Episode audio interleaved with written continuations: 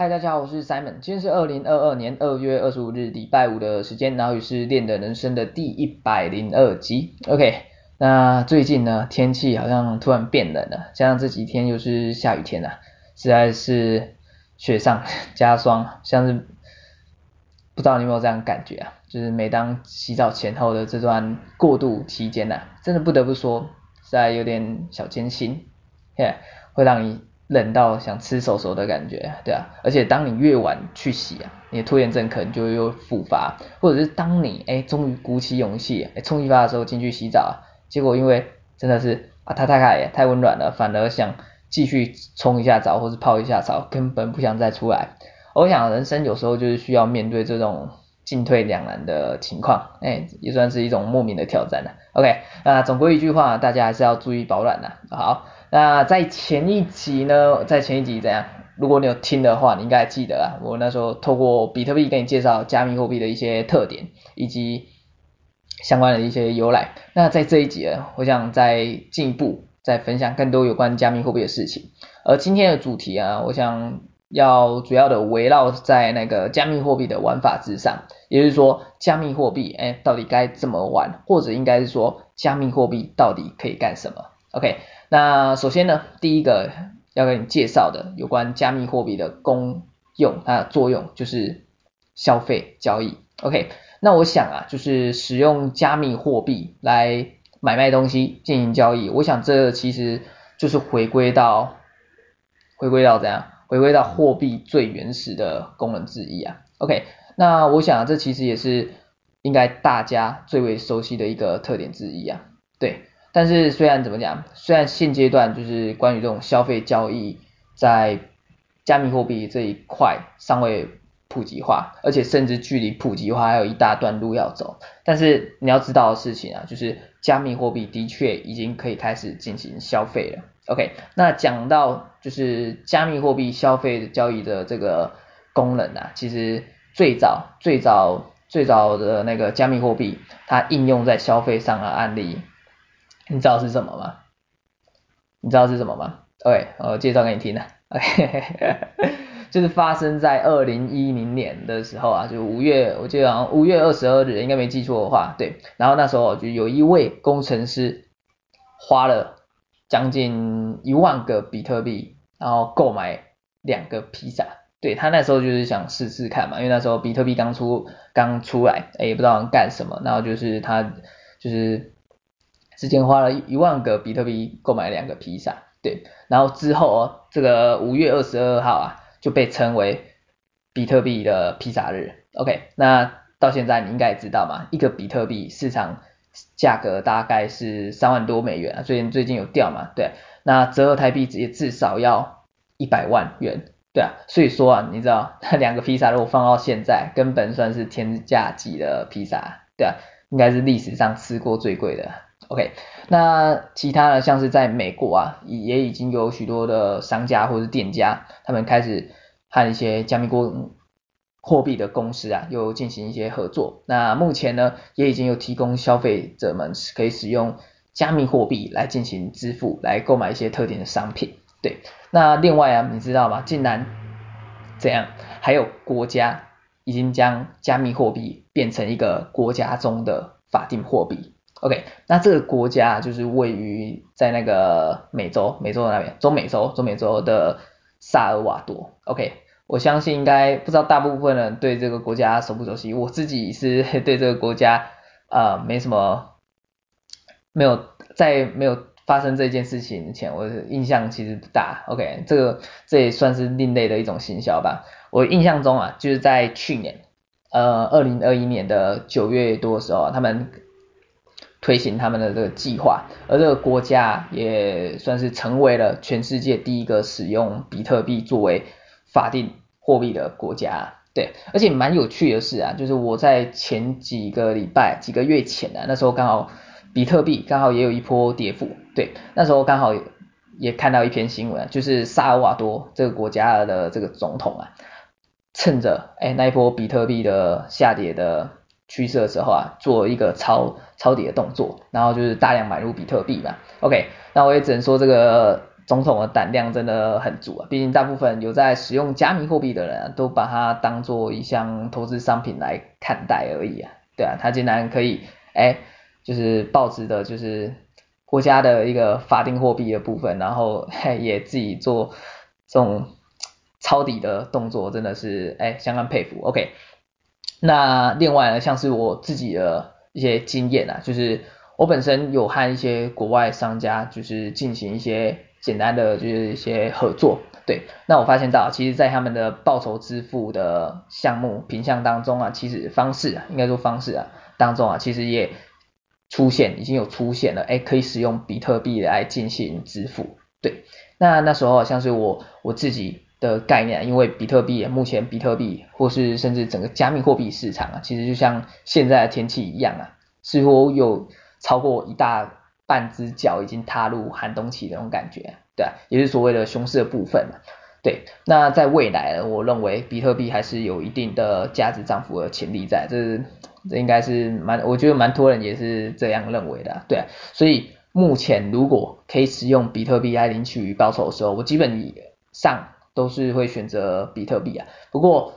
这样讲啊，虽然有商家资源，但是数量真的也不算多，而且应该这样讲，就是大部分啊，大部分看到的一些商家，就是国外一些跨国的一些一些商家或是公司啊，他们大部分都是使用一个叫做 PayPal 的那个电子支付平台啊，对啊，如果你有在就是做跨国的那个支付的部分的话，你应该对这个平台应该还蛮熟悉的，对啊。但就是老实说啊，它的手续费真的是不太便宜啊，对啊，而且这样如果支付的频率太高啊，我相信长期下来其实也算是一笔不小的开销啊，对，所以我还自己还蛮期待，就是接下来就是加密货币可以在未来在这一块的发展性，嗯，对，那不过简单讲，目前使用加密货币在购物的地方上啊，就是相对来讲还是非常少的。对，所以关于加密货币交易的部分，似乎依然还是有一大段路要走。OK，那第一个刚才介绍就是消费交易的部分，那在第二个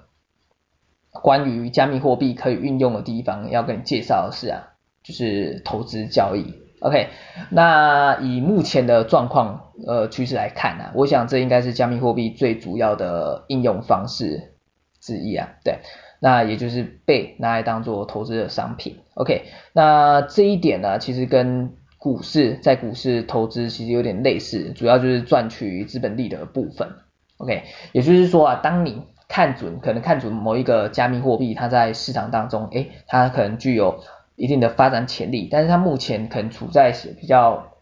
对于它的本身的价值而言，处在相对较低。价的时候啊，这时候你就可以看准这个机会点，哎，你可能就买入它，OK，然后等到最后，哎，未来某个时候的机会点，哎，攀升到高价的时候，你可能在那时候又进行一个卖出的动作，然后借此来赚取中间价差利润，来赚取这个收益的部分，对，只不过我觉得啊，就是加密货币在那个消息面上啊更为的持重，然后另外像是有一些巨金账户交易量啊也会容去。影响容易的影响到整个市场的价格走向。那在其他的部分啊，像是在探讨嗯基本面、基本面分析的这一块呢，我觉得许多加密货币啊很难去做到这一块的分析啊，因为怎么讲，老实说就是币种的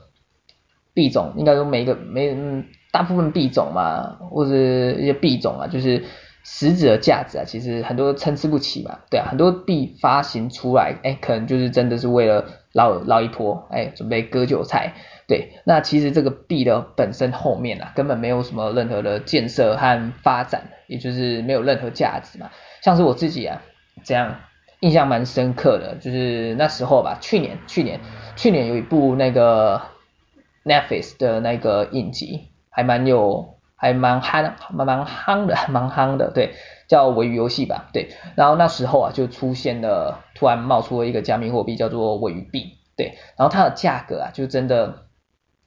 在短时间呢、啊、有了巨大的增长，对啊，但是看起来就是 分明就是摆明就是跟着这一股流行风啊，就是要准备吸引人进去投入资金嘛，OK，那另外呢当然也是在过了不久啊，没多久啊，还可能一开始。进去，哎，上面的人哎赚到了，哎就准备大量的离场嘛，开始进行大量抛售，然后你就可以看到那个鮪鱼币的价格啊，就是根本是悬崖式的直接往下跌啊，对啊，真的是滴滴了啊，滴滴了啊那种感觉，OK，所以 简单来讲啊，就是加密货币的市场啊，波动性你要注意的，就是要投入这个市场，就是要注意到它的波动性就是相当大嘛，对，所以。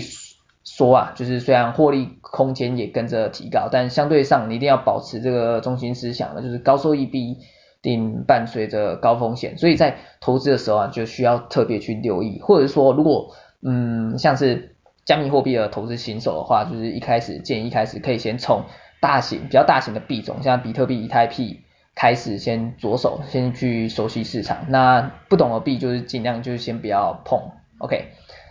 对。那再来第三个要跟你分享分享的是，就是分享的是什么？分享的是啊，存币升息，存币升息，存币升息。对，那基本上啊，关于加密货币啊，就是除了可以透过交易、买卖这种投资方式来赚取收益以外，其实也可以使用像是储蓄的。方式来获得额外的收益，对。那关于这一点啊，其实就是像你把钱存在我们一般传传统银行当中，哎，去生利息一样的道理，对。然而比较特别啊，就是比较比较特别的地方就在于，你可以发现到啊，哎，在加密货币的市场当中啊，它给的年利率比一般的银行利率真的是高上许多啊。OK，像是现在传统银行啊，你可以发现到很多，呃，说不定连定期啊，定期一趴一趴一 percent，哎都不到。不过我想现在现在市场上应该比较流行的是那个数位银行吧，对啊，就是透过活存就可以享有一趴以上的利率。对，那只不过我自己也有稍微研究一下，而那时候刚好也有做一些整理的相关文章。对，那我印象中哦，我那时候发现到最高的好像。在数位银行这一块，最高的好像是二点六趴左右而已，对。但是在加密货币的世界当中啊，给的利率啊，有时候真的是一个高到一个夸张的部分，像是有些年利率竟然可以超过一百趴。OK，这在我们正常世界当中啊，可能是 基本上是看不到的。OK，那但是讲到这边呢、啊，当然不是要完全鼓励你将资金哎都转来这些高利率的加密货币市场当中了。对，还记得我们刚才所提到吗？高收益伴随着高风险嘛。对，那为什么会有这些高利率的？嗯，很多时候其实你要知道，就是可能就是单纯为了吸引你将资金哎投入该币种当中啊。对，那这个时候啊，虽然说像是这种单纯单纯在存币升息的这种赚取收益的方式，风险相对于可能就是直接投入一些特定币种来说啊，来的低。对，但是你要知道，就是加密货币它价格啊是会随着市场改变的嘛，也就是说，嗯，这边有一个简单的概念啊，就是你要先具备，就是要小心币价的下跌的风险，OK，不要最后就是为了单纯为了这样赚利息而赔掉就是整个货币本身的价格啊，对啊，因为你要知道嘛，就是一个币如果它最后没有价值，那你赚再多的那个币的利息啊，它基本上一样没有获得。太多的价值嘛，OK。那讲到这边啊，你可能会想说，那既然如此，既然如此，那加密货币的存币升息还可以使用吗？OK，那既然今天都介绍啊，那当然一定会有它派上用场的时候嘛，对。也就是说啊，如果你本身这样，对于大部分的币种啊，就是不是很很了解，或者对他们的未来诶不是很有信心，那我觉得你还是就是先专注在一些大型的币种上面，就是刚才提到的嘛，像比特币、以太币这种市场趋势的。然后另外另外呢，除了这些以外，还有一些价格波动起伏比较小的币种，也就是俗称的稳定币啊。OK，那像是跟美元挂钩的吧，就是按常常理来讲，就是一个币诶可以换。一个美元的 USDT、USDC 诸如此类等等的，OK，那基本上其实他们有时候利率给的也还算不错，至少最低的时候也比一般那种传统银行的利率来得高，OK，那在存的地方上啊，存的地方上啊，主要就是会存在一些加密货币的交易所或是投资平台之类的地方，OK。那在台湾呢，在台湾当中啊，是关于这方面的服务，个人是觉得是比较欠缺、比较不完整的，比较就比较少的，对。但是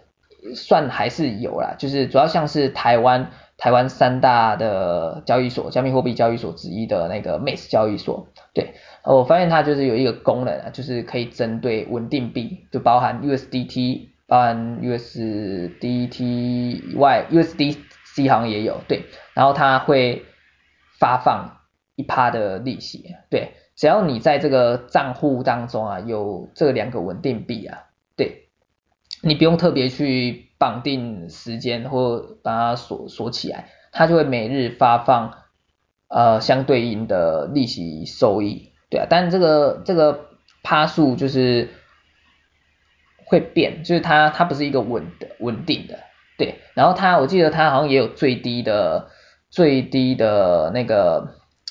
货币货币的数量要求啊，忘了多少，可是不高，对，不高。OK，那另外呢，另外如果提的要提到比较完整功能的交易所，我还是会建议就是就是全球大型的加密货币交易所啊，对，所以像是一般的新手啊，就是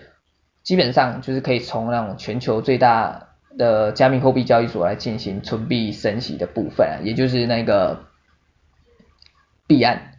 币安加密货币交易所，OK，它是算是目前就是市值，然后全球最大的加密货币交易所的部分，对，然后它有一个理财工具啊，叫做币安宝，然后这个币安宝理财工具它也有分成活，把你分成就是活期和定期的部分。哎，就是提供给用户来做使用，对。那像是在稳定币的部分呢、啊，就是它目前的利率，USDT 的活期利率就哎升上来，就是我记得原先好像五趴还是五趴还是三趴左右啊，现在在活期 USDT 的部分已经有七 percent 可以拿了，对啊，还算还不错部分，对。那题外话，如果还没有币安账户的朋友啊，其实也可以使用我的那个邀请码，目前就是有二十 percent 的终身手续费的返用优惠。对，那另外呢，如果你对于存那个稳定币有兴趣啊，我自己本身还有使用两个平台，我自己还觉得还不错。那第一个是那个 Crypto.com 的投资平台，对，那 Crypto.com 它也算是全球蛮相当知名的一个投资平台，因为它旗下哎有交也有交易所，加密货币交易所，对，然后它的那个加密货币交易所，我记得好像也是全球前十大排名当中，对，然后它除了它这些以外，它自己就是这个平台主要一般的平台是用它的 app app 的部分，对，所以在它 app 里面呢、啊，今天主要就是要，我觉得应该大部分人就是一些新新手啊或者一般的人，会主要是针对他们的那个。投资平台就是用利用他们的 APP 做使用，OK，那基本上他们的那个 App 里面啊，就是有一个理财工具，就是叫锁币赚息的这个部分呢、啊，在稳定币，就是包含 USDT、USDC 的部分，它其实也算有算是有分成活期和定期的部分啊，对啊，然后它的活期的部分啊，基本上其实它嗯，基本上这样。基本上它的火起啊，应该说它的火起比较特别，是也有像是要满一定的，就是它有存入的最低最低限制的部分啊。对啊，可是我记得数量要两百两百五十 U 吧，两百五十 U USDT 或者 USDC USDC 好像比较低一点点啊，反正它就是有最低的那个门槛啊。然后刚才提到的币安。币安交易所的那个币安宝，其实它有最低门槛，但是它就相对于 Crypto.com 低低上蛮多的。对，那回来 Crypto.com 这个 App 上啊，就是一般情况下，如果以定期三个月好，就是它假设你今天完全没有质押任何他们平台的币的话，你如果以定期三个月来讲啊，你最高可以获得十 percent 的利率，对啊。那相反的，如果你自己还有质押他们的平台币的话，你还可以获得更高的利率。我记得最高好像十到有到十四十四趴左右，对。那另外我觉得它还有一个功能啊，就是这个 Crypto.com 这个平台它有一个功能还不错，就是它可以汇入美金，OK。那它汇入之后啊，就是单就是不是单纯单纯以美金来做使用啊，它会在它会依照你的美金数量帮你换成等值的 USDC，就是刚才介绍到的其中一个稳定币嘛。对，所以简单来讲，如果你有美元账户的话，其实你想投资加密货币啊，就可以透过这种方式直接汇入。对，然后虽然需要那个肯跨国的那个银行的手续费啊，对，但是但是另外呢，就是你可以。减少一些，哎，中间可能就是利用法币要换 USDT、USDC 这种稳定币，中间这种转换的一些麻烦。然后另外哦，因为就是稳，虽然说稳定币啊，刚才也提到，但是它价格也是会有浮动的，所以有时候中间的这些汇差也是需要考虑的，对。但是如果你用单纯这种方式的话，基本上就是以固定，就是比较固定啊，就是那种银行跨国手续费的部分。OK，那另外啊，另外一个要分享的平台啊，叫做 A A 不是 A A X A A X 交易所。OK，那这个交易所我觉得蛮特别的地方，就是特别的地方是什么？OK，首先这应该这样，这这个是一个香港的交易所啊，对，不过它也是一个全球性的。那为什么至于至于为什么我会讲到它特别，就是我发现到它给的利率啊，真的还蛮高的，就是有些币种利率真的是蛮高的，而且这个我我讲的这些币种，它不是一般的那种小币或是一些有的没有的币，它是像是大型币种 BTC，然后 ETH 就以太以太币。的部分，甚至是稳定币的部分啊，最高利率啊，我看基本上都有到六十 percent 啊。不过它这个是有有限制的，就是可能就是专属在定期吧，我记得好像定期七天，定期七天就是会给到六十 percent 的，对。然后像是我上次啊，就是针对稳定币 USDT 的部分啊，我上次就存了五百多颗 USDT 进去。进去对，OK，那不过啊，如果刚才讲了，它有限制嘛，就是限制在定期七天，然后另外它的那个也有额度的限购啊，对啊，不然 如果大家都蜂拥把它钱存进去，那当然，我想这一个平台应该也会赔，应该也赔不少赔不少钱吧，OK。对，那我记得它最高限购，印象中像是 USDT 吧，USDT 好像九百多，我印象中好像是九百多，对，所以简单来讲哦，对于我们这种小散户，我觉得是可以好好好利用一下，就是小赚一波这种利息不错的利息收益啊，对，OK，对。那基本上啊，就是这以上就是我几个比较常用用来存币的一些平台。那这几个平台交易所啊，我也都有写过相关的介绍和教学文章。对，所以如果有兴趣的朋友，我会把链接放在那个描述栏当中，你可以参考参考啊。对，那基本上就是以上的分享，当然不构成任何的投资建议。OK，那我想今天时间也差不多，就今天就先分享到这边好了。那我们下集再见。OK，大家拜拜。